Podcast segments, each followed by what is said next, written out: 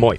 Kuuntelet Sanavalta podcastia. Minä olen Vilppu Rantanen ja istun täällä studiossa vastapäätäni Maija Alander. Terve Maija. Terve Vilppu. Mistä me tällä viikolla puhutaan? Puhutaan vaihteeksi katutilan valtaamisesta ja mielenosoittamisen oikeudesta, eli Convoy Finland mielenosoituksen löylyistä ja lämmingeistä ja mistä muusta. Sen lisäksi puhutaan, kun kerran sananvapausaiheisiin on taas kerran päädytty, puhutaan ehkä viime viikon kuumimmasta keskusteluaiheesta uudelleen lämmitettynä, eli Spotifyn ja Neil Youngin ja Johnny Mitchellin ja Joe Roganin sotkusta. Spotify-kohu Wrapped. No, mikä se oli sun kuvasi? Konvoi mielenosoitukset. Sä voisit ehkä jotenkin riikäppää, että mistä oli ylipäätään kyse. No siis tämähän on tämmöinen kansainvälinen franchise-konsepti, tämä Convoy Finland, koronarajoituksia ja bensan hintaa vastustava hallituksen alasajoa vaativa tämmöinen kokoontuminen, jossa ajettiin tuossa viikonloppuna peräti kolmena perjantaista sunnuntaihin ne, ne mun mielestä hillu siellä. Niin, näkyvimmät taisi olla perjantai- ja lauantai-ilta. Joo, Joo. ja tota, tarkoitus oli ajaa hirveän määrä rekkoja ja tota, autoja sinne niin, että poliisi ei voi viedä pois. Ja sitten tota, poliisi kuitenkin sitten esti niiden rekkojen tulemisen ilmeisesti sinne. Ja sitten näillä oli tämmöinen Facebook-ryhmä ja Telegram-kanava, jossa ainakin mun vihervasemmistolaiset kaverini naureskelivat viikonlopun halki siellä Telegram-chattikanavalla. Ja joo, no sit, siis siellä oli kaikenlaista. Monia meemejä siitä on syntynyt ja monia videoklippejä ja sitten lähinnä tämä keskustelu on ollut mun mielestä jotenkin ärsyttävän kahtalaista, että on ollut sitä, että onpa isoja meemejä, typeriä ihmisiä, joille voi naureskella ajan ratoksi ja sitten taas toisella puolella semmoisia jotenkin loukkaantuneita ylhäältä päin katsovia Laura Saarikoskia Hesarissa, jotka on silleen, että, että olivathan he typeriä ja kyllähän nyt, mutta on myös kolkkoa naureskella heille, koska he ovat selvästi merkki jostakin syvemmästä kansan riveissä nyt hiertää. Ja totta kai hiertää. Tässä on globaali pandemia nyt kestänyt kohta kaksi ja puoli vuotta.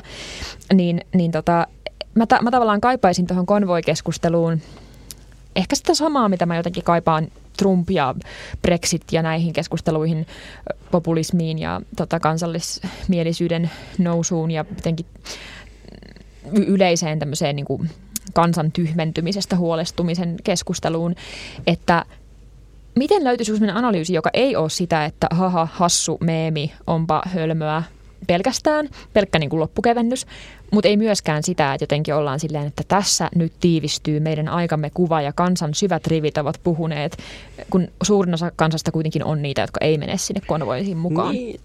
Mä ihmettelen vähän sitä, että, että minkä takia nykyään on jotenkin, diskurssit on jotenkin sellaisia, että annetaan olla vain yksi olemassa samaa aikaa. Että ikään kuin mä en voi samaa aikaa nauraa katketakseni Konvoi kaksikymmentäkaksi radiopuhelin YouTube-striimille ja olla sitä mieltä, että tämä on merkki jostain vakavammasta. Että ikään kuin mä en saisi sekä nauraa, että suhtautuu asiaan vakavasti. Tai että, että jotenkin en mä... Ehkä tämä on semmoista, että pelätään, että ihmiset on tyhmiä eikä ne pysty käsittelemään montaa asiaa tai tämmöisiä vaikeita asioita samaan aikaan, niin sitten jotenkin mennään semmoiseen suojakuplaan, että mm. ajatellaan, että tästä on pakko käsitellä jotenkin vain yhdellä tavalla. Kyllä, ja mun mielestä politiikasta puuttuu huumoria liika, liikaa tavallaan, että, että se semmoinen, okei, okay, on olemassa meemeilyn kulttuuri ja nykyään vihdoin myös tämmöisten oikeistolaisten lautojen ohelle tullut näitä vasemmistolaisia Instagram-meemisivuja, jotka tekee niin kuin hauskaa. Mutta sekään ei ole ihan sellaista päätöntä räkänauruhauskaa. Se on aina, ne niin meemeissä ne aina aika on. Kyynisiä. Just semmoisia mm. kyynisiä, älykkäitä, jotenkin semmoisia, mitä minä sanoin, henkisiä ö, letkautuksia, mikä on vähän niin kuin meemien, meemikuvien mm. luonteessa mm. ainakin usein.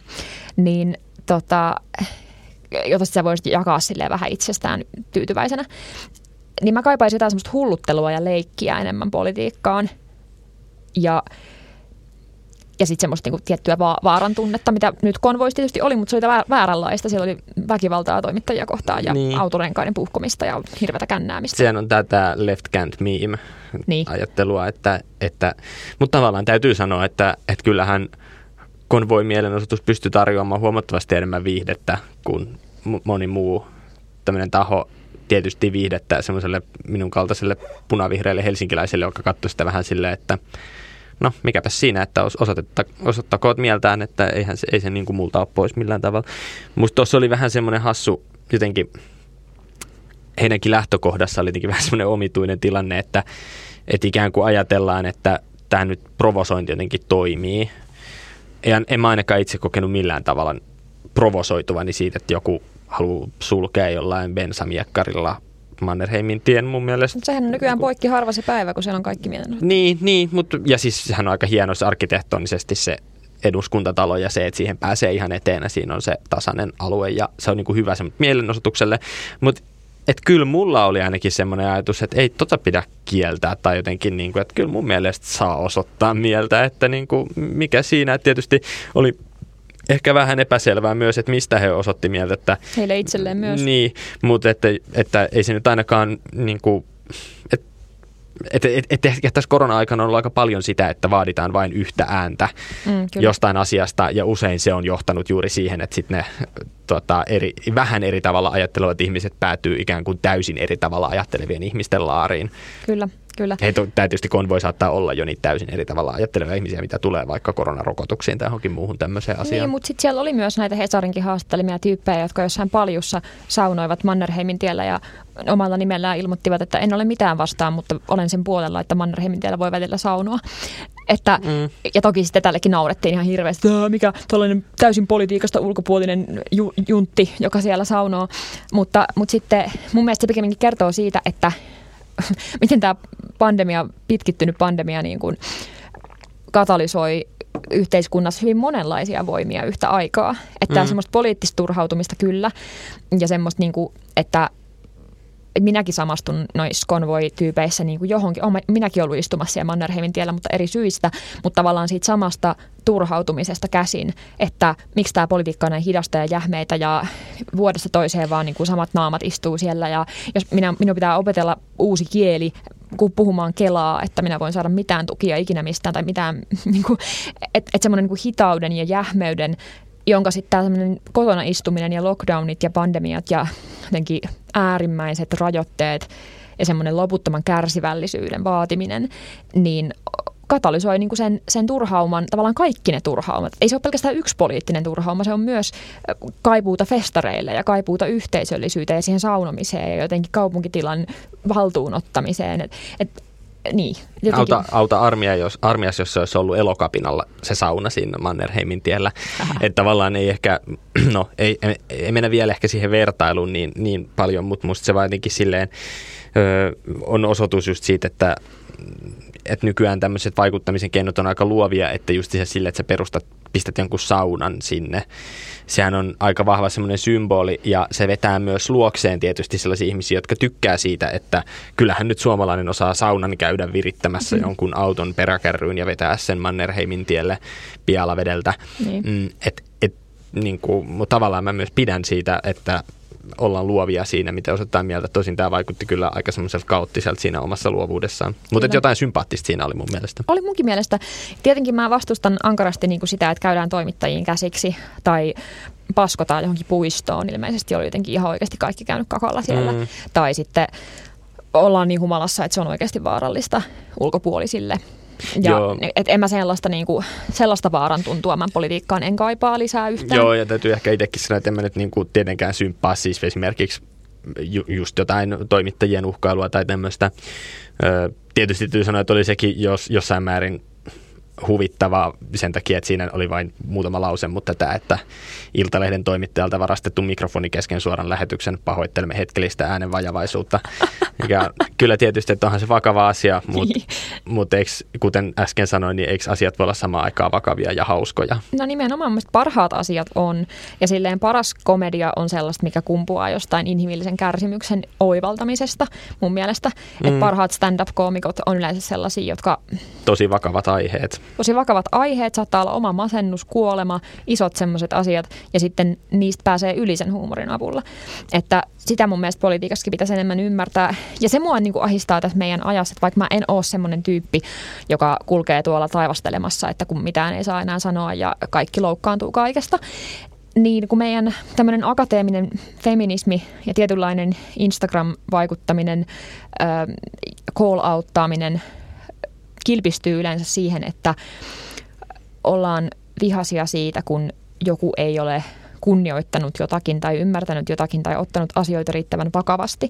Tai jotenkin, että vaikka nyt kun Kiinassa on nämä olympialaiset, missä on meidän leijonat pelaamassa, mikä on jo isosti kyseenalaistettava asia, että miksi ne on siellä diktatuuria tukemassa osaltaan. Toki siellä on, tämä on iso keskustelu, mutta siellä, keskustelu. Siellä on, siellähän on tietysti kaikki muutkin urheilijat, jotka ovat pitkään siihen. Niin, no siis silleen, että siellä on kaikki lajit ja se on ikään kuin mihin urheilijat ovat panostaneet. Joo. Sitten boikottia on harjoitettu enemmän politiikkatasolla. Joo. Tämä oli tämmöinen pitkä sivupolku, mutta siis tarkoitan sillä sitä, että kun nyt sitten Marko Anttila on siellä koronakaranteenissa kiinalaisessa totalitaarihotellissa. Taisi just päästä pois sieltä. Okei, okay, mm. okay, joo. No silti. Vaikka Oli suoma... ainakin jonkin aikaa. Suomalaisten tota, käytäntöjen mukaan hän ei ole enää infektoiva, vaan hän on koronansa sairastanut ja hänen ei pitäisi tavallaan joutua olemaan siellä pienessä, pienessä kopissa tre- treenaamassa kuminauhoilla ja syömässä kylmää bologneesea.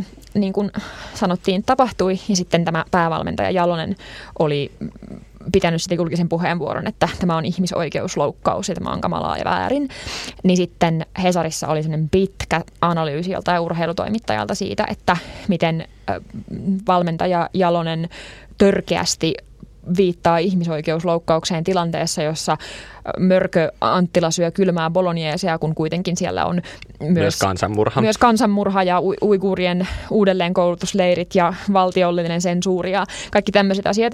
Niin joo, mä, mä oon samaa mieltä, että asteeroja on huomattavasti tässä nähtävissä, mm. mutta sitten mä oon myös sitä mieltä, että miksei voida puhua molemmista. Että et tavallaan, et jos totta kai se päävalmentaja puhuu niistä pelaajista, ei se mm, puhu niistä uiguureista, mm. kun ei se ole sen asiantuntemusalue. Ni, niin samalla tavalla jotenkin tuntuu, että nykyään se leikin ja huumorin ja katkeran suloisuuden paikat menetetään, koska ei saa, jos puhut jostain, niin sun pitäisi puhua myös näistä.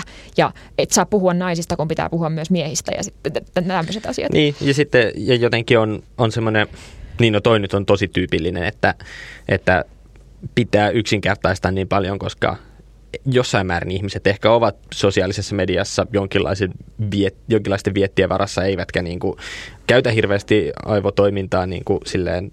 Mutta yksi syy, minkä takia ihmiset toimii niin paljon semmoisella gut feelingillä, on se, että meille ei tarjota mitään sisältöä, jotka herättäisi semmoista, että hei, tämähän on samaan aikaan niin kuin vitun vaikea asia, mutta toisaalta tähän on aika hel- tätä on niin kuin helppo nauraa mm. jotenkin tälleen.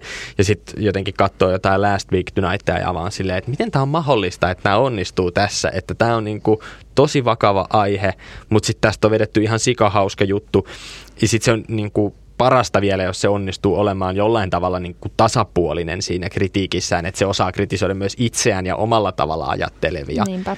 Että, että siinä mielessä niin kuin tuollaiselle konvoi-mielenosoitukselle nauraminen on kuitenkin aika lyhyt aika, että jos ei samaan aikaan osaa jotenkin, osaisi jotenkin nauraa myös sille ö, reaktiolle, jossa niin kuin semmoiselle punavihreälle stereotyyppiselle reaktiolle tällaiseen toimintaan. Että niin kuin Onhan näitä ollut siis, onhan se ollut tosi hauskoja turvemarssi, missä vietiin kaksisataa kiloa turvetta eduskunnan eteen ämpäreissä. Niin kuin, mitä, mm-hmm. Mikä järki tässä oli? Tai siis, niin kuin, mm. En mä vaan käsitä, mutta niin kyllä, kuin, mut sehän sama, on niin hauskaa. Jep, mutta sitten samaan aikaan mun mielestä hyvin huvittava oli se joku ilmastoperformanssi, missä tuotiin kuutioittain jäätä sinne Oodin edustalle sulamaan joskus kesällä. Mm. Ja sitten oltiin silleen, katsokaa, se mut sulaa. Mutta se, mut se oli joku taidejuttu. Et siinä, oli. Oli, siinä oli mukana jotain projekteja, mutta se tietysti ongelma oli se, että se niinku ihan todella osuvasti myös siis suli niin kesällä nopeasti. Niin se suli niin nopeasti, että se suli jotenkin aikaisemmin, kun oli laskettu, ja sitten ne taideteokset jotenkin katosi nopeammin, ja sitten se jäi vähän silleen kesken, koska ne suli liian nopeasti, niin. Koska Suomessa se oli sillä hetkellä helteet, vaikka ei välttämättä olisi ollut. Kyllä, ja mun mielestä ehkä hauskinta siinä oli se, että tota, tavallaan se, joo, mä ymmärrän, että se performanssin idea on se, että jää sulaa ja se kuvaa sitä, miten nopeasti se sulaa ja näin. Mutta sitten kun jotenkin tuntuu, että se suli siellä, kukaan ei huomannut sitä, kun se suli. Kukaan ei kiinni, että joku on vaan unohtanut tuohon. Hei, täällä on jonkun, jonkun seitsemän kuutiota jäätä unohtunut tänne, että jos voisi tulla hakemaan ne, koska ne ei säily. Just tämä.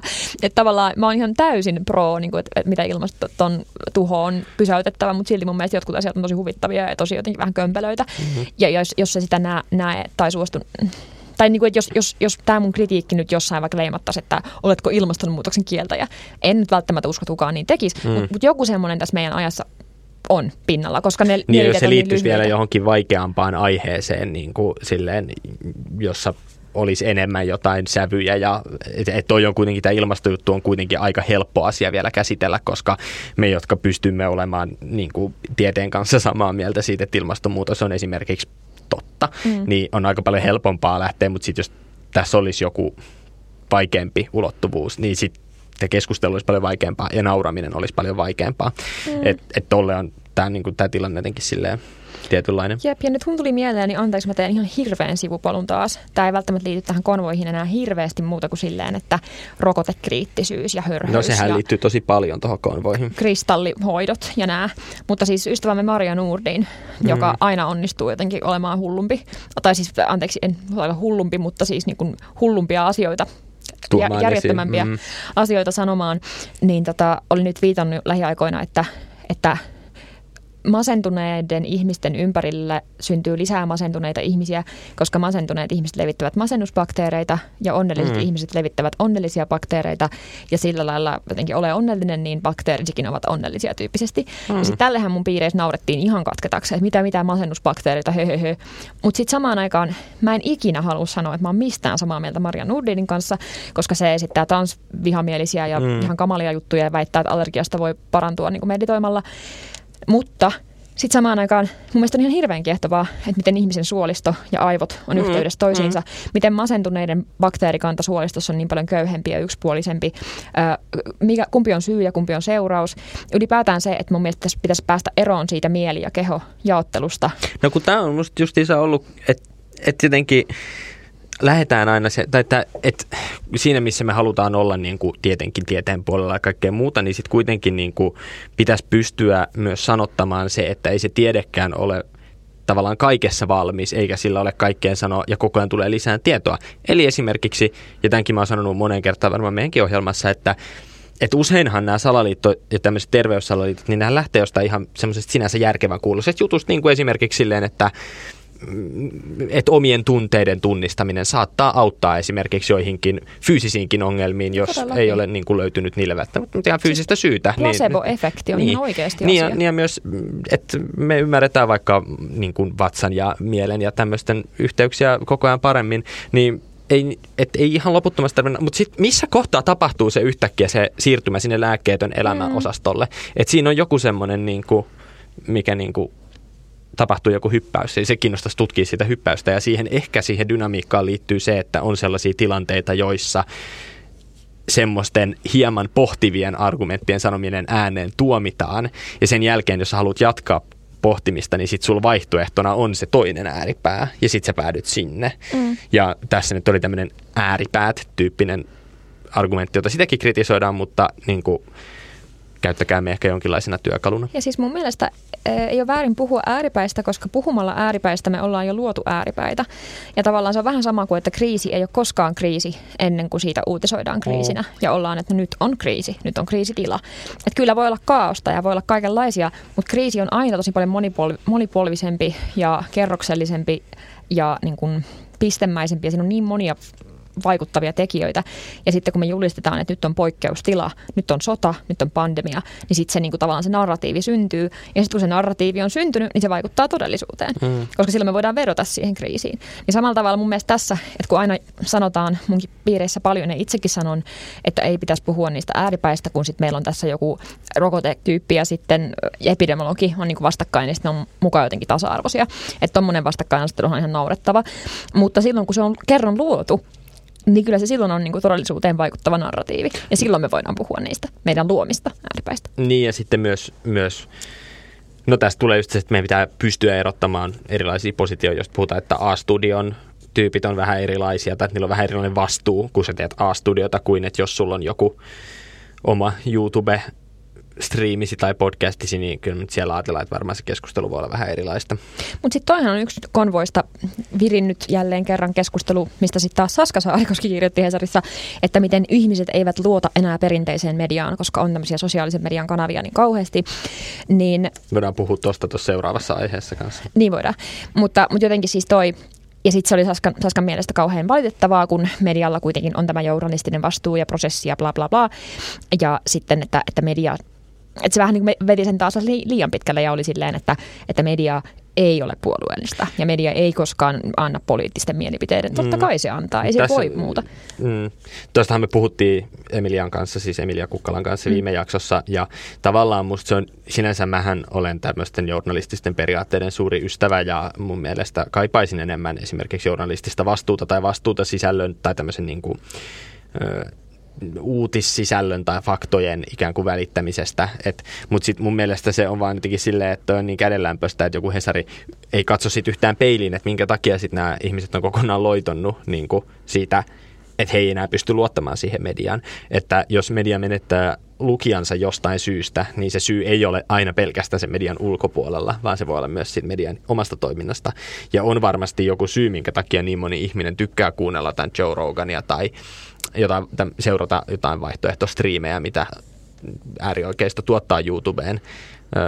Ja ei kannata jotenkin liian ylimielisesti suhtautua siihen, että mitä se pitää sisällään. Mm, jep, mutta sitten tavallaan toi, kun puhutaan siitä, että some tyhmentää nyt ihmisiä ja, ja se on kauheata, kun siellä YouTube-kanavilla ja dark webissä ja kommenttikentissä ihmiset pääsee nyt vauhko, vauhkona valtoimenaan kehittelemään näitä teorioitaan ja se jotenkin niin kuin, että hirveän paljon on myös semmoista puhetta niin kuin, että pitäisi palauttaa ruotuun jotenkin julkista puhetta tai jotenkin sitä ihmisten mm. niin kuin sekoilua siellä, että et musta tuntuu, että se iso joku enemmistö, joka vastustaa sekä Elokapinaa että tätä konvoimielenosoitusta, niin niissä kommenteissa, mitä mä oon lueskellut, niin on jotenkin sitä, että kyllä mieltä saa osoittaa, jos sen tekee hillitysti ja rauhallisesti ja lain mukaan ja näin ja näin, niin että sillä oikeasti on mitään merkitystä. Niin jotenkin mun mielestä ehkä huolestuttavampaa, kun nämä tietynlaiset sekoilijat tuolla Mannerheimin tiellä, niin on se tavallaan joku, joku semmoisen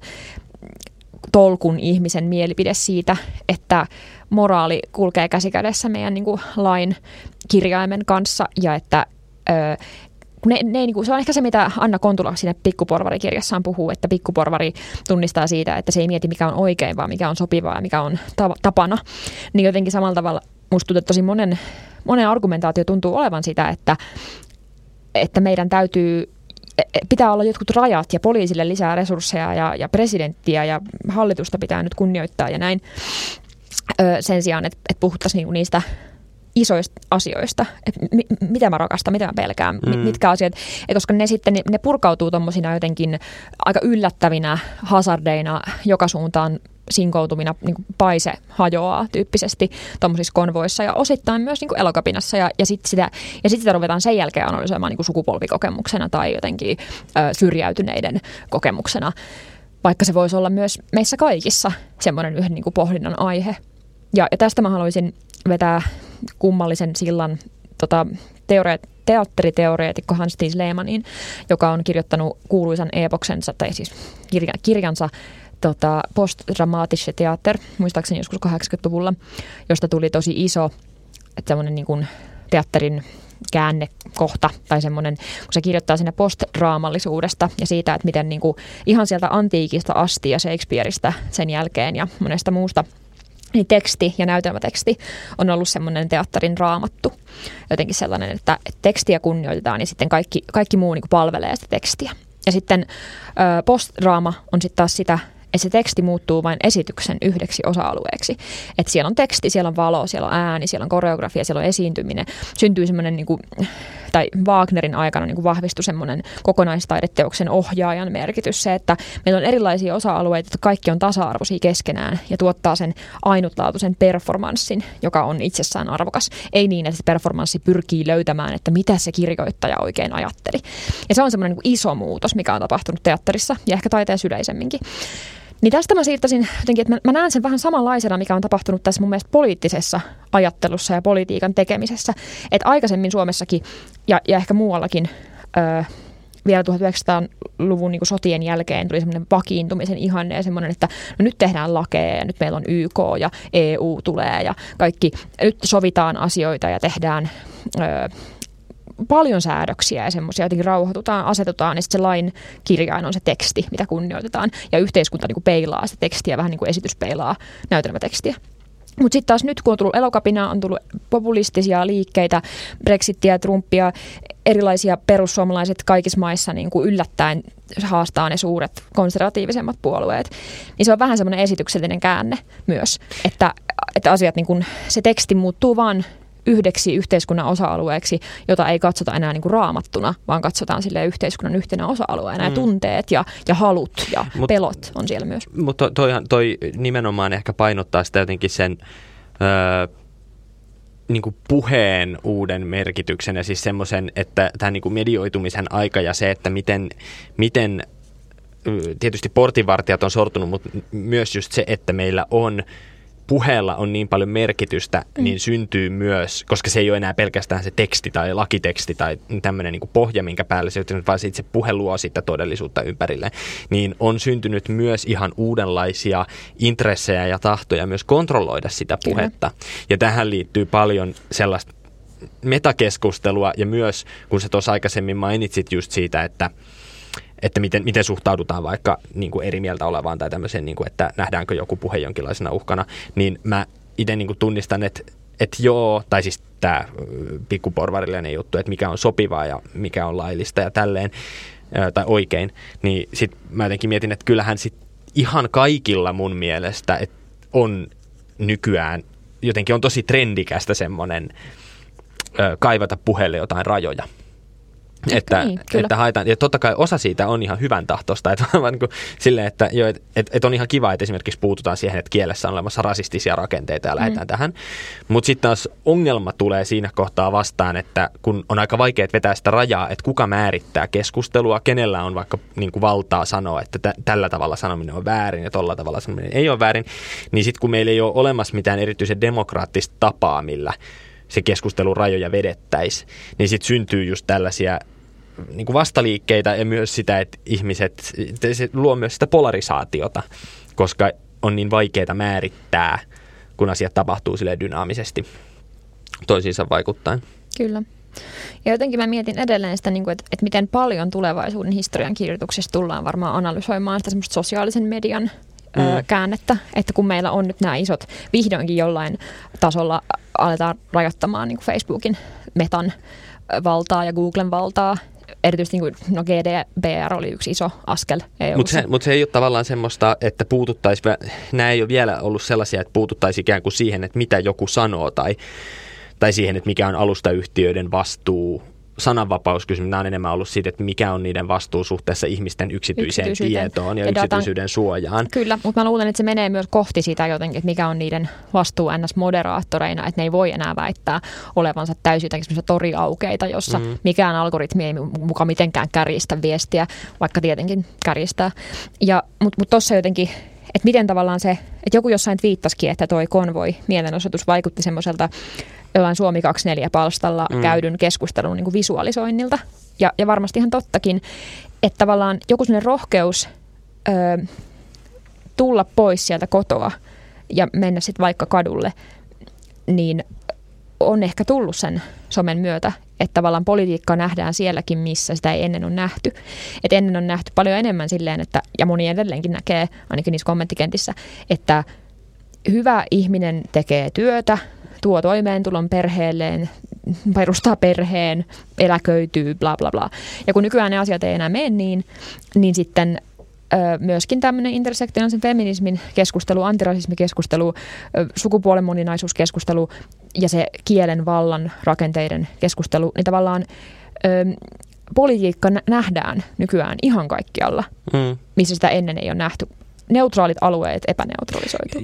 Kyllä, erittäin paljon. Ja sitten myös ikään kuin se, että kun puretaan valtarakenteita, niin pitäisi pystyä katsomaan sitä, että mitä siihen tilalle tulee. Tai että se on jotenkin samalla tavalla kuin se, että no ei, sen sanominen, että minä en ole millään tavalla poliittinen, todennäköisesti olet aika poliittinen, mm. niin samalla tavalla vähän silleen, että sanoit, että meillä ei ole hierarkioita, Joo, ei. niin ihan varmasti on, mutta ette vaan käsittele niitä. Että et pitäisi tunnistaa myös se, että et millä tavalla Esimerkiksi, esimerk, no siis palataan tähän konvoikysymykseen, niin meidän pitäisi niin kuin tarkastella myös semmoisesta niin kuin sananvapautta ja sitä, että mikä on se konvoipositio. Että jos me vain nauretaan, niin kuin mä tässä ehkä aiemmin myös puolustin sitä nauramista, niin tietysti mielessä se yläpositio ei välttämättä ole niin kuin oikeutettu loputtoman pitkälle, vaikka olisi kuinka eri mieltä heidän kanssaan. Mutta tässä tullaan ehkä se tämmöisen niin kuin y- ymmärtämisen epäseksikkyyteen, että se on niin kuin hirveän vaikea jotenkin myydä semmoinen ymmärtämisen ajatus, että niin kuin, meidän pitäisi kuunnella, koska kukaan ei halua, kukaan, niin kuin, ihmiset on myös hirveän kyllästyneitä, se on, niin kuin keskusteluun ollaan, niin kuin erimielisten ihmisten kohtaamiseen ollaan kyllästyneitä, ei, ei, niin kuin, ja se on niin kuin ihan myös inhimillisesti ymmärrettävää, mutta onhan se jotenkin todella kuluttavaa, koska somekeskustelu on niin repivää, niin sitten me ei voida käydä keskustelua oikein ollenkaan. Mm. en mä tiedä, voiko siitä syyttää pelkästään näitä sosiaalisen median alustojahan keskustelu ennenkin ollut polarisoitunut, mutta tämä on se, mitä me nykyään nähdään. Me nähdään sitä jatkuvasti ja sitten tuo ymmärtäminen on vielä myös kiinnostava konsepti, että tavallaan missä vaiheessa se ymmärtäminen menee siihen, että katsotaan yläpuolelta. Et kun hirveän monesti, jos jossain Hesarissa... Taputtelemista päähän. Niin sellaista, että, että kyllä meidän nyt täytyy häntä ymmärtää, kun hän on syrjäytynyt. Mm. Niin tavallaan eihän se niinku ole vielä... Siis mun mielestä ymmärtäminen muuttuu ymmärtämiseksi vasta silloin, kun sen eteen nähdään vaivaa. Ja mun mielestä semmoiset Hesarissa tehdyt analyysit... Öö, jonkun oikeasti hyväpalkkaisen, fiksun, kouluttautuneen toimittajan kolumnipaikalla, paikassa, jossa ihan varmaan ne aktiivisimmat konvoin mielenosoittajat ei sitä lue sitä analyysiä sieltä, ja jos lukisivat, niin mm. provosoituisivat entistä enemmän varmaan. Niin, niin eihän se, eihän se he, kolumnin viesti on myöskään osoitettu heille, vaan se on osoitettu niille Hesarin lukijoille, että mm. ymmärretään nyt vähän mekin. Niin ei se mun mielestä edistä hirveästi. Mitä? Ei, ja sitten usein nämä tämmöiset, näitä oli, joskushan se oli tosi trendikästä, kaikilla medioilla oli, oli nämä, tota, parannetaan ymmärrystä tyyppiset kampanjat. Mä, eikö niitä ollut jotain tämmöisiä, että yhdistetään eri tavalla ajattelevia no, niin ihmisiä? Se, joo, joo ja, mutta se oli ehkä joskus kaksituhattaviisitoista kaksituhattakuusitoista sektorilla niin kuin tosi jotenkin trendikästä, että kaikilla oli tämmöisiä projekteja, joissa saatetaan ihmisiä yhteen. Mm. Mutta sitten kun se ongelma on vaan se, että Että ne on aina aika kädenlämpöisiä ja ne toimii vähän semmoisessa vanhentuneessa maailmassa, jossa ei ole olemassa tätä, että et, et unohdetaan kokonaan se niinku polarisaatio. Ja myös se, että ne ihmisten tunteet muovaa sitä todellisuutta, että, että niinku, et samaan aikaan vaikka syrjintä on todellinen asia ja se on tunnetason asia. Mutta mm. sitten jotkut asiat on tunnetason asioita, mutta ei välttämättä ole niin todellisia asioita. Ja sitten on myös toisenlaisia asioita, jotka on myös todellisia ja tunnetason asioita, mm. niin jotenkin se, että sit kun sä yrität vaan asettaa ihmiset jotenkin samaan pöytään, niin lopputulos on se, että te voitte ehkä päästä johonkin niin kuin semmoiseen pikkusen lähemmäs toisiaan, mutta pystyttekö te jotenkin poistamaan sitä semmoista tunnetasolle jo mennyttä niin kuin turhautumista siihen, että miten mikään tässä yhteiskunnassa, niin kuin pettymyksen tunnetta, mm. joka kuitenkin on se, joka aktivoi sen semmoisen katkeruuden tai tämmöisen. Niinpä. Ja aika monet tommoset mielenosoitukset ja muut, niin niissä, niissä on vähän semmoinen, niin kuin, jotenkin katkeruus on nykyään aika jotenkin silleen näkyvä tunne. On, ja sitä mä oon kritisoinut myös Elokapinan narratiiveissa monesti, että meillä oli kesäkapinassa paljon sellaista pettymysretoriikkaa, että olemme pettyneitä hallitukseen, olemme pettyneitä Suomeen, olemme pettyneitä äh, kaikkeen. Ta- kaikkeen niin, mikä on tavallaan, totta kai se on myös oikeutettu tunne. Kyllä mm. saa olla pettynyt silloin, kun asiat menee, menee huonosti, mutta ehkä se, että vähän samalla tavalla kuin se postdraamallinen teatteri on loppuikänsä naimisissa draaman kanssa, koska se haluaa mm. olla ei-draamaa. Ja sen tota, kaikki tavallaan edelleenkin teakissa mun mielestä tosi monet tekee semmoisia, ja mä itsekin on niinku sortunut tekemään semmoisia esityksiä, että tämä ei nyt sitten ainakaan ole semmoinen puhenäytelmä. Ja sitten sä oot, siis se sun puhenäytelmän haamu on niinku siinä kommunismin haamu, on siinä keskellä. Mm. Ja sä, sun ainoa motiivi on välttää sitä. Niin samalla tavalla niin kuin vaalijaksossa puhuttiin, että vasemmisto on riippuvainen oikeiston sorrosta.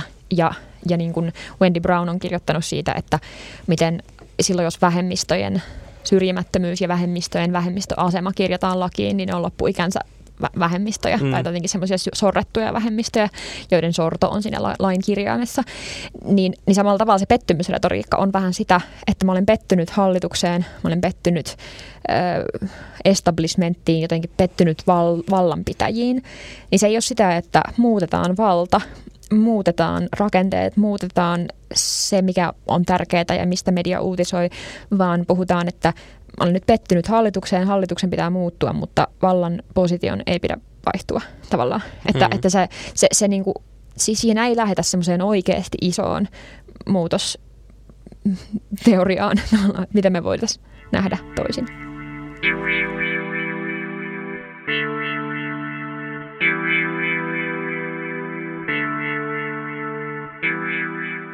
Sitten päivän toisena aiheena itse asiassa voidaan jatkaa tästä nykyisestä keskustelusta melko suoraan tähän, Jep. että minkälaisessa mediaympäristössä liikutaan, mutta ö, mä voin tähän taustaksi sanoa, vaikka varmasti aika suuri osa meidän kuulijoista tietää, että mistä on kyse, kun puhutaan Spotifyn ja ö, heidän julkispodcastaa ja Joe Roganin sekä muutaman muusikon, tai edes ihan vaan muutaman, mutta siis äh, niin kuin Spotifyn sisällä olevan toisen sektion, eli niiden muusikoiden mielipiteistä mm, ja niiden törmäämisestä. Kyse on siis siitä, että Joe Roganilla, joka on tämmöinen alunperin pelkokerroinohjelmasta Yhdysvalloissa suosituksi tullut T V-juontaja, koomikko, näyttelijä, tai en tiedä onko se näyttelijä, mutta kuitenkin tällä sektorilla operoiva ihminen, joka on sitten aloittanut hirveän suositun Joe Rogan Experience-podcastin ja sittemmin siirtynyt Spotifylle tämmöiseksi eksklusiiviseksi sisällöksi, joka on vain Spotifyssa. Mm. Ja se on aika huurusta menoa välillä. Nimittäin se, siis siellä on tätä koronakyseenalaistamista ja sitten siellä on myös, mm, no nyt viimeisin kohu on tullut sitten rasistisesta kielenkäytöstä ja vastaavasta, mikä tietysti nyt ei, ei, on, se on niin kuin nykyään aika tunnettu tapa päätyä kohun kohteeksi. Mutta tämä kuitenkin lähti liikkeelle tämä kohu sit siitä, että Neil Young kaikista maailman rockmuusikoista päätti ilmaista, että joko Joe Rogan lähtee Spotifysta tai hän lähtee, hän lähtee Spotifysta. Ja lopputuloksena hän lähti, hän lähti Spotifysta. Ja kaikki oli tietysti ajatellut, että Spotify musiikkialustana tietysti suosii muusikkoja ennen jotain random podcastajia.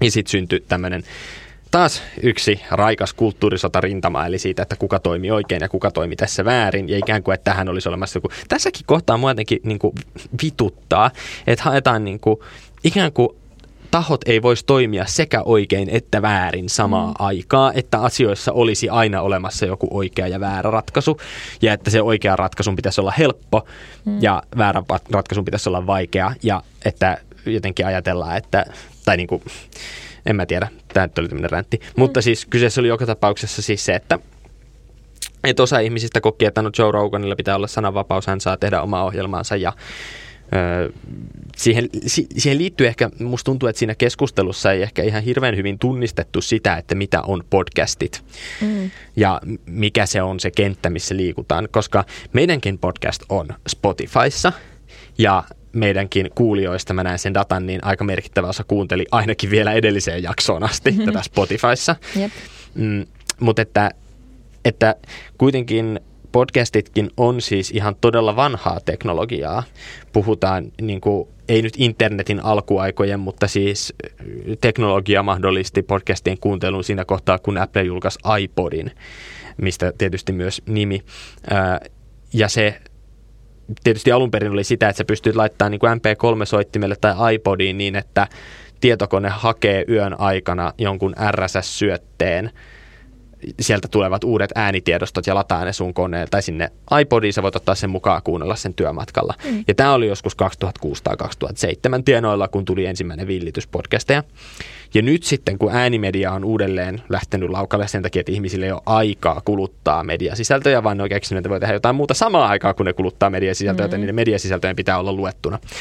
Niin sitten nämä podcastit on noussut uudestaan hitiksi ja sinne on tullut siihen kenttään, joka ennen oli aika semmoinen anarkistinen ja vapaa. Eli podcastit pysty tarjoamaan semmoisia asioita, mitä etabloitunut media ei pystynyt, koska siellä voitiin käsitellä vaikka semmoisia aiheita, joista on tosi vaikea puhua, koska aiheet on jotenkin vaikeita tai sitten mm. ne voi olla niin räävittömiä, että ei haluta julkaista. Niin sitten ihmiset voi tehdä niitä itse ja levittää vaan niitä netissä niin paljon kuin ne lystää. Ja siinä on olemassa tämmöinen internetin alkuaikojen, tai ei nyt niiden nimenomaisten alkuaikojen, mutta tämmöinen tietynlainen idealismi on siinä mukana, mm. että sana on vapaa ja kuka tahansa saa laittaa mitä tahansa, minne tahansa. Ja aikaa on käytettävissä. No sekin vielä. Mutta siis ennen kaikkea se, että saa tehdä mitä haluaa ja sana on täysin vapaa.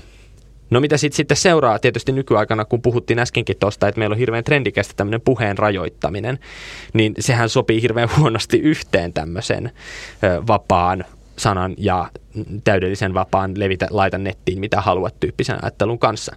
Ja tämä on oikeastaan näkökulma siitä ristiriidasta, tai tämä on kohu, joka on syntynyt siitä ristiriidasta, että että saako sanoa tai levittää mitä tahansa, koska syntyy myös sellaisia tilanteita, että jollain voi olla esimerkiksi Joe Roganilla aivan valtavan kokoinen yleisö. Mm. Niin mikä on hänen vastuunsa suhteessa siihen yleisöön? Mm. Ja jos ei, me, tai sitä keskustelua pitää käydä. Kyllä, ja sitten niiden alustojen vastuu. Että just niin kuin vähän sivuttiin tuossa aikaisemmin sitä, että miten, millä lihaksilla joku iso yritys, kuten Facebook, Meta, Google, Spotify voi enää väittää olevansa vain joku alusta, muiden ihmisten mm. tekemisille ja että tavallaan mikä on se N S-julkaisijan vastuu. No kun tämähän oli sitten taas, mua, mua jotenkin häiritsi se, että kun monet tahot vaati niin kuin tässä kohtaa, että Spotifylla pitäisi olla julkaisijan vastuu, että Spotify pitäisi ottaa vastuu kaikista podcasteista, mitä siellä on. Mm. No ei kyllä varmaan pitäisi, tai että, että se on jollain tavalla älyllisesti myös vähän epärehellistä sen takia, että niillä podcasteilla on myös usein ihan oikeita julkaisijoita. Mm. Eli ei, en mä esimerkiksi ole sitä mieltä, että Spotifyn pitäisi ottaa vastuuta siitä, mitä me sanotaan tässä meidän podcastissa, koska me otetaan ja voima ottaa tästä vastuun. Mm. Että et, et, et se on ikään kuin väärin ajatella, että he olisivat julkaisijoita kaikissa podcasteissa. Mutta se, minkä kaikki on unohtanut, on, että Spotify on maksanut Joe Roganille sata miljoonaa euroa siitä mm. ohjelmasta, jotta se tulisi sinne eksklusiiviseksi sisällöksi, niin että sitä ei voi kuunnella muissa podcast-sovelluksissa. Ja tämä on semmoista, mikä on niinku olennaista, minkä kaikki on, että tässä kohtaa Spotify irtautuu siitä, mihin he on vedonnut, että he on vaan tämmöinen neutraali alusta. Mm. Jo, sä et ole enää neutraali alusta, jos sä oot ostanut sinne ohjelmaa sadalla miljoonalla. Sitten sä oot tilaaja. Niin, sä oot tilaaja ja sä on tavallaan, en mä nyt tiedä, sulla pitää olla jotain vastuut siihen sisältöön ja mä, mua kiinnostaisi nähdä sen Joe Roganin taustan tai Joe Roganin ja Spotify-välinen sopimus, että mitä siellä lukee siitä, että, että onko siellä jotain rajoituksia siihen, mitä saa sanoa. Koska tietysti jotain rajoituksia siellä varmaan on, koska nyt on nähty sitä, että vanhoja jaksoja on poistettu ja tehty tällaisia niin kuin kompromissiratkaisuja. Johonkin jaksoihin ne lisäsi semmoisia varoitustekstejä, että tässä on kyseenalaista rokoteinformaatiota. Joo, ja mä huomasin, että tota, meille podcastien tekijöillekin tuli joku, siellä oli semmoinen joku uusi katso uudet ohjeistuksemme kohta. Mm. Mä katsoin aika nopeasti, vaan mä luotin, että me ei ehkä rikota sitten kuitenkaan niitä sääntöjä sillä mittarilla, että mun pitäisi huolestua. Sitten mä yritin katsoa, että tuliko meidän koronaa käsitteleviin ohjelmiin jotain varoitustekstejä. No, ei tullut. Vitsi, se on ärsyttävä se Instagramin tagi, mikä tulee, kun sä laitat vahingossa korona tai rokote millä tahansa kielellä, niin siihen tulee se tästä infoa rokotteista. Joo, sit se on jonkun tekstipalkin päällä siinä. Sit sä oot mm. silleen jo, että tää ei ollut millään tavalla, niin kuin, tai tässä oli tyyppi, joka laittoi silleen, että tosin se tekoäly on nyt vähän kehittynyt jossain vaiheessa, oli silleen, että joku kirjoittaa, että kävin ottamassa koronarokotteen, sitten siinä on silleen, katso oikeaa tietoa koronarokotteista mm-hmm. osoitteessa t h l piste f i, sitten on silleen, niin, okei, niin, okay. Kiva tietää, en olisi muuten tiennyt, mutta no, joo, poistitko itse Spotifyn, lopetitko premiumin? No en lopettanut, mulla on joku semmoinen perhetili tota, ö, perheeni kanssa, eli jo niin kuin kaveriporukan kanssa. Mm. Veikkaan, että se on muuten kiellettyä. Se on erittäin kiellettyä. Mä oon miettinyt sitä, että milloin tulee Spotify-tarkastaja kolkuttamaan ovelle, että asutteko täällä kaikki. Tiesit sä, että sä puhut nyt Spotifyssa? Tiesin, mutta mulla, mä, mä, mulla on niin korkeat odotukset meidän podcastin tuota kuulijamääriin, että mä en usko, että heti, mm. heti lähtee tota, rotta laulamaan. Tota, joo.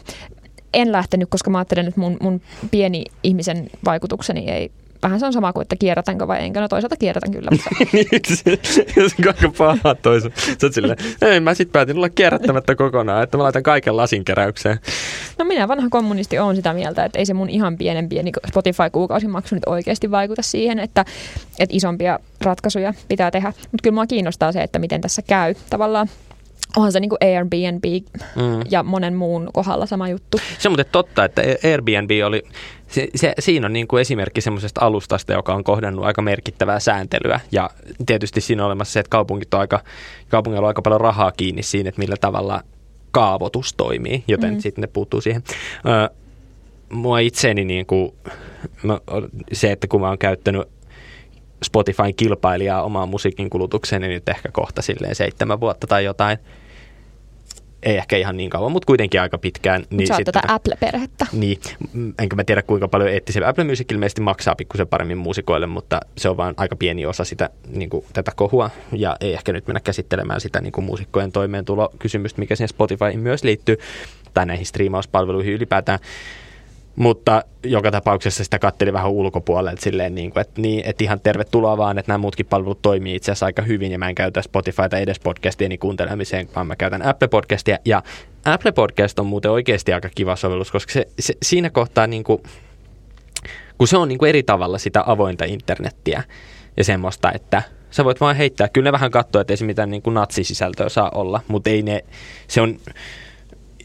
Se on aika vanhaa teknologiaa ja se on semmoista, mitä Apple on itse asiassa niin kuin aika pitkälti myös kehittänyt ja ollut vaikuttamassa siihen koko juttuun, että podcasteista tuli jotain, niin se Apple podcast on tavallaan jotenkin mulle semmoinen, niin kuin, se on tavallaan puhtaampi. Mm.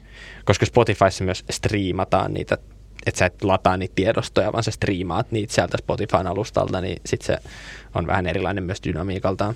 Kyllä. Tosin me saadaan aika paljon kiinnostavaa dataa Spotifysta, niinpä, kuten, että mitkä on meidän kaikkien kuulijoiden lempiartisteja. Tai siis ei jokaisen yksitellen, mutta niin kuin, mitä, meidän, mitä meidän kuuntelijat haluaa kuunnella musiikin puolella. Eli jos me laittaisiin välimusiikkia tähän jollain rahalla, niin sitten se olisi sitä. Se on erittäin vaikeaa, ja Spotify ei halua, että podcasteissa on musiikkia sen takia, että Spotify haluaa, että ihmiset maksaa siitä musiikista no niin, Spotify-musiikkipuolelle.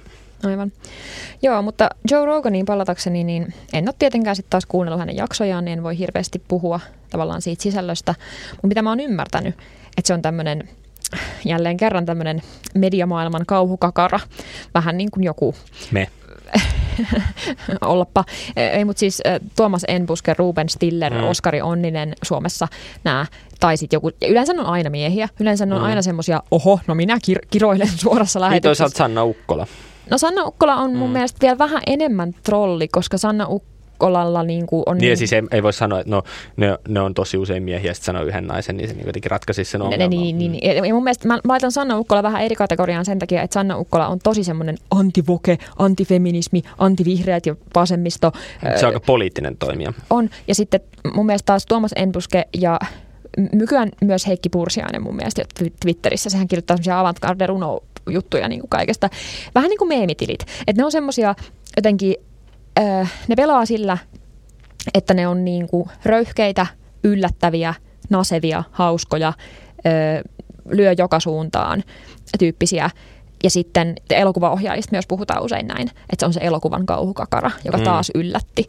Joku Lars von Trier äh, tekee sen niin kuin The House. Sen verran, joo, sen verran kamala leffan, että kaikki sanoo, että hyi vittu ja lähtee pois teatterista ja sitten se on niin kuin siinä, mutta se oli se tavoite. Ja se oli sen tavoite nimenomaan, koska häntä on niin kuin misogyniasta ja kaikesta muusta hirveästä haukuttu ihan ehkä aiheestakin niin pitkään, niin sitten tekee yhden semmoisen vid- suoraan keskisormeen kriitikoille mm. elokuvan.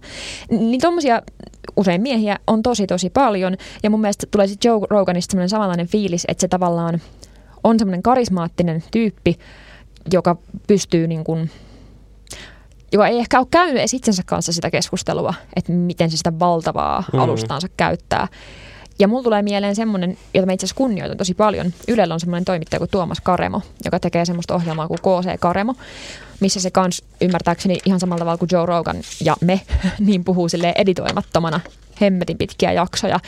Se on kutsunut sinne just semmoisia tosi kontroversaaleja tyyppiä, kuten tota, Lauri Törhösen kohun jälkeen ja, ja tota, jonkun tosi perussuomalaisiin kallella olevan toimittaja, jonka se puhuu sananvapaudesta. Ja se kutsuu niitä just semmoisia, ja sitten sit se niin kun, ö, heittää niille semmoisia tosi kovia kysymyksiä heti alusta lähtien silleen, että ne menee takajaloilleen. Mm. Ja sit ne, mut sitten ne puhuu niinku kaksi tuntia putkeen. Mm. No ei, niin nämä Joe Roganin jaksot kestää sen jonkun neljä tuntia. Jep. Niin, ja niin. Ne on niinku leikkaamattomia. Niin se on ehkä se sellainen asia, mitä mä kunnioitan, että, että se, se leikkaamattomuus. Koska se, että nykyään sitä semmoista toimitustyötä tehdään, jos miettii YouTubettajia tai jotain tämmöisiä muita influenssereita, niin miten paljon työaikaa ne käyttää siihen, että ne editoi, mm-hmm. miettii, käsikirjoittaa, suunnittelee, että se lopputuote on mahdollisimman semmoinen sileä ja ihana ja helppo syödä. Kyllä mä veikkaan, että se Karemokin aika tarkkaan käsikirjoittaa noita juttuja, mutta sitten se, kuinka joo. tarkkaan noudattaa, niin se on sitten eri kysymys. Kuulemma joo, mutta sitten se pomppaa välillä ihan mm. siitä, niin kun, kun se vie mukanaan. Ja sitten se, että me saadaan tavallaan kuulla se kaikki. Me saadaan kuulla ne kaikki tota, hämmennykset ja riidat ja jotenkin semmoiset hetket, ja, sitä, ja vaan kestää ja kestää ja kestää. Ni, niin mun mielestä se on niin kun rohkeita ja aika... Se ei niin kuin aliarvioi kuulijaa. Niin ja musta se on jollain tavalla, kun sä sanoit ton, että mediamaailman tai journalismin, mä en nyt laittaisi Joe Rogania ehkä sinne journalismin puolelle, mutta mediamaailman kauhukakara, äh, niin sitten toisaalta niitähän me nimenomaan tarvitaan. Että sehän on hirveän tuulettavaa, että joku, no en tiedä, no tää Karemon ohjelma, jota mä nyt en ole kuunnellut, niin en tiedä, mutta siis, että et ikään kuin meidän pitäisi myö... Että et sä et voi olla sitä mieltä, että, että tuulettaminen, niin kuin siis tämmöinen, että avataan ikkunat ja kokeillaan jotain ihan uutta ja niin kuin ilma vaihtuu, että se olisi hyvästä vain, kun sen tekee mun kanssa samaa mieltä olevat ihmiset. Että jollain tavalla mun mielestä tässä tullaan takaisin siihen, että ymmärretäänkö me sitä, että kun muut puhuu eri tavalla ja muut puhuu eri asioista, että kyllä mua arveluttaisi ihan tosi paljon se, että niin tuommoisia Joe Roganin kaltaisia ohjelmia ei saisi tehdä tai että jotkut alustat tarttuisi siihen suoraan, mm-hmm. että tätä kategorisesti kielletään tämä, koska ky- si- mi- niin kuin, ei, se ei ole hirveän trendikästä tämmöinen niin puheen puolustaminen, koska ihmiset pelkää jotenkin sitä eri mieltä olevaa puhetta. Mutta jotenkin kyllä mulla jollain tavalla jotkut hälytyskellot soi siinä, että, että pyritään rajoittamaan. Mutta tässä kohtaa pakko sanoa, että mä en myöskään ole sitä mieltä, että jos joku Neil Young sanoo esimerkiksi, että hän ei halua olla niin kuin tämän Joe Roganin kanssa samassa palvelussa, niin se on ihan totta. Siis Kulttuuri-ykkössä oli hyvä keskustelu, jossa huomautettiin myös siitä, että sen Youngillakin on sananvapaus, että missä hänen musiikkinsa kuuluu. Ja tämä on erittäin totta. Että se, on, että se ongelma on yksi ja se on vain ja ainoastaan Spotifyn. Että jos sä yrität ratsastaa kahdella hevosella, mm. niin jossain kohtaa voi tulla ongelmia. Että sä et pysty pitämään liberaaleja artisteja tyytyväisenä, jos sä maksat sata miljoonaa jollekin ö, niin kuin, ä, ä, valheita levittävälle konservatiiville. Vaikka periaatteessa voidaan olla sitten, että se valheita levittävä konservatiivikin saa kyllä olla olemassa eikä siinä mitään. Mutta et, et, et ehkä mä näen tämän tämmöisen alustamedian ajan ja kaiken muun sellaisena, että pitäisi jotenkin pystyä erottelemaan, erottelemaan ikään kuin sitä vastuullista sisältöä ja ei-vastuullista sisältöä sellaisella tavalla, joka ei kuitenkaan perustu hiljentämiseen, mm. vaan joka perustuisi ymmärryksen lisäämiseen tai siihen, että ihmiset ymmärtäisi, että okei. Ja mäkin esimerkiksi kuuntelen ohje, niin kuin muutamaa ohjelmaa, jotka voi olla vähän sinne niin kuin sinne, ei nyt ihan Joe Rogan päättyy, mutta pikkusen libertaarin puolella, koska mä dikkaan joistain jutuista, tota siinä on, mutta kyllä mulla sitten jossain kohtaa rupeaa korvat sauhumaan, että hei herranjumala, tässä on mitään järkeä, sitten mä en ehkä pysty kuuntelemaan sitä koko jaksoa loppuun, mutta sitten mä aina välillä palaan ja niin kokeilen erilaisia juttuja, niin jotenkin mun mielestä mä tykkään siitä, että menee vähän sinne niin kuin oman kuplan ja oman ajattelun ulkopuolelle, ja jotenkin mä tietoisesti myös haastan itseäni, että mun pitäisi tehdä sitä vähän enemmänkin.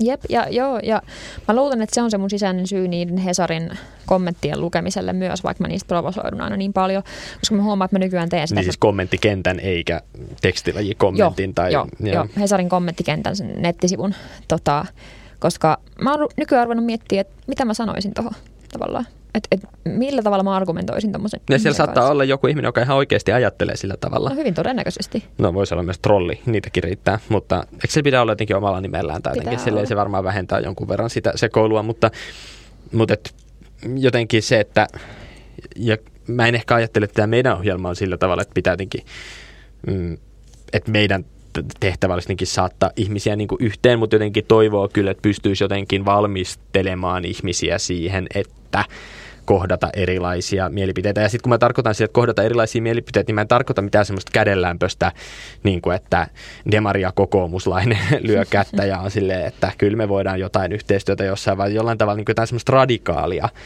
että niin kuin, että niin kuin vituttaa tason radikaalia, että jotenkin pystyisi enemmän siihen.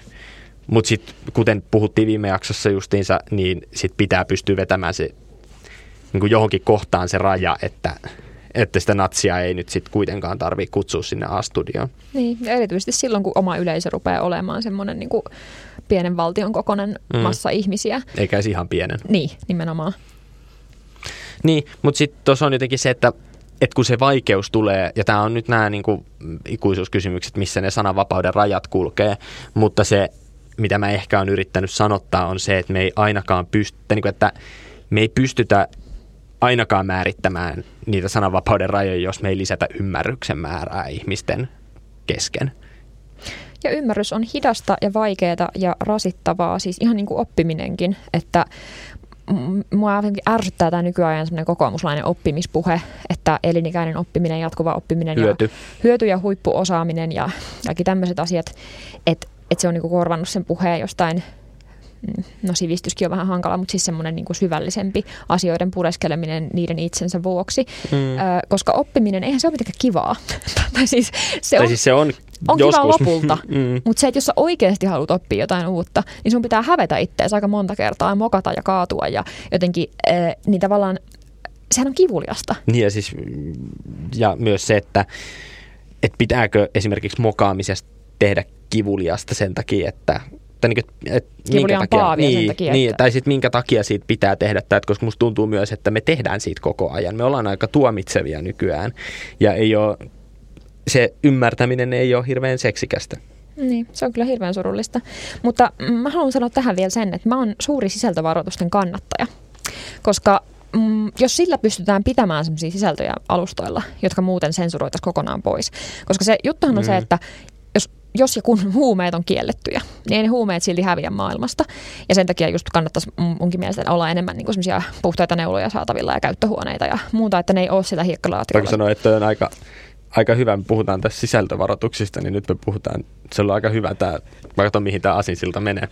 Tämä menee, joo. Niin tavallaan se, että et, et se, että me kielletään jotain, tai siivotaan se pois näkyviltä, niin se ei poista sen asian olemassaoloa yleensä. Se saattaa jopa vahvistaa sitä.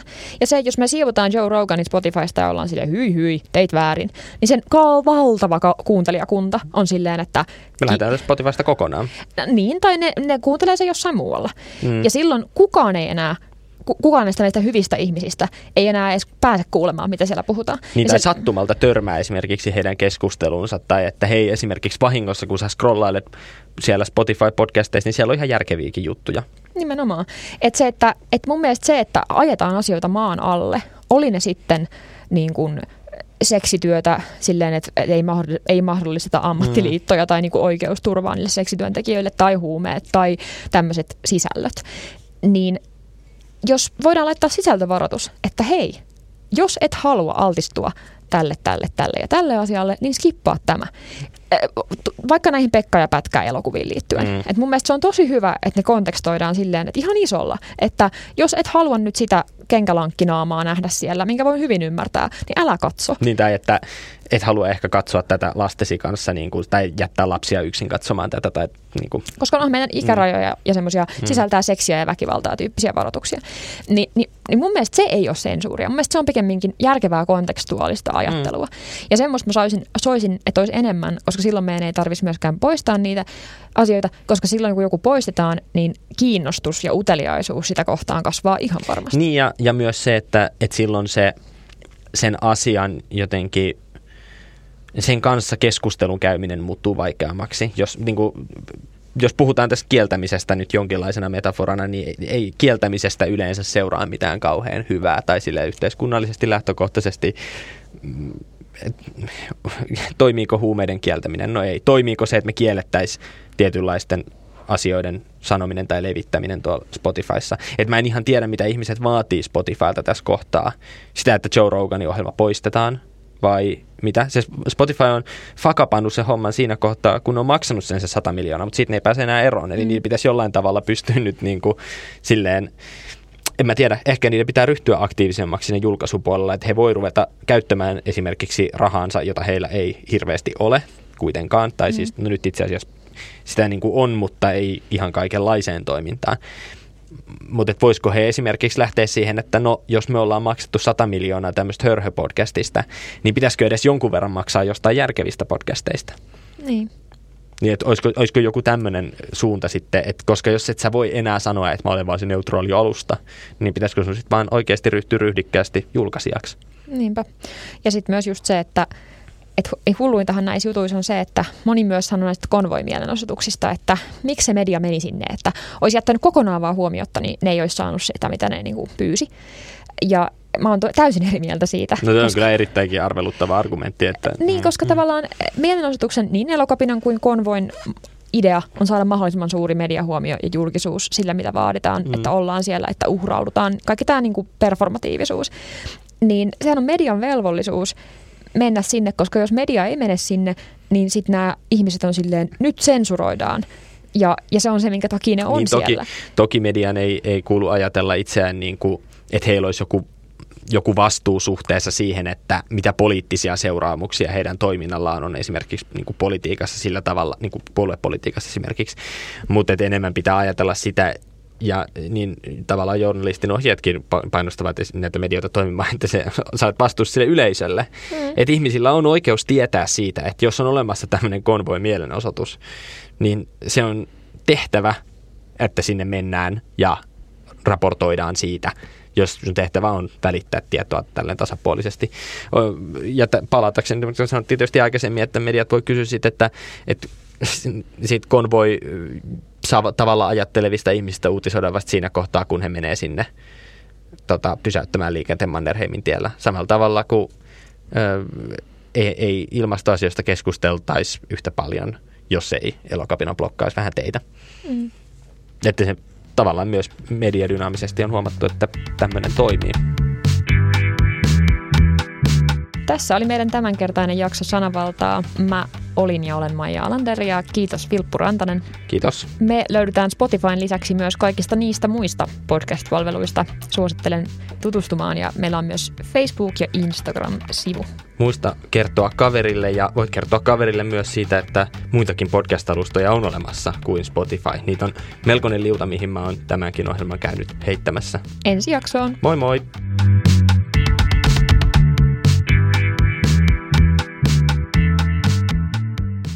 Valveilla studio.